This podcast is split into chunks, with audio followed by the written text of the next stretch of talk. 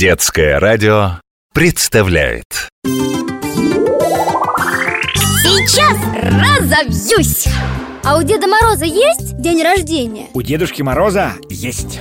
Его день рождения отмечают 18 ноября. Запомни, 18 ноября. Потому что именно в этот день на родину Деда Мороза, в город Великий Устюг, приходит настоящая зима. А сколько лет Деду Морозу? Сто? О, намного больше, больше ста Но точный его возраст э, назвать э, невозможно Он же ведь не обычный человек, а волшебный Давным-давно он пришел к нам из сказки. А знаешь, ведь а раньше Дед Мороз не был таким добрым дедушкой с мешком подарков для каждого. В те далекие времена в сказках рассказывалось о трескуне А еще его называли студенец Он приносил на землю холод, снег и метели. Этот э, дух зимы был очень строгим, иногда даже злым сварливым, но вообще-то справедливым стариком. Тогда он э, не всем дарил подарки. Да, они доставались только хорошим людям, а плохих он мог и заморозить своим волшебным посохом.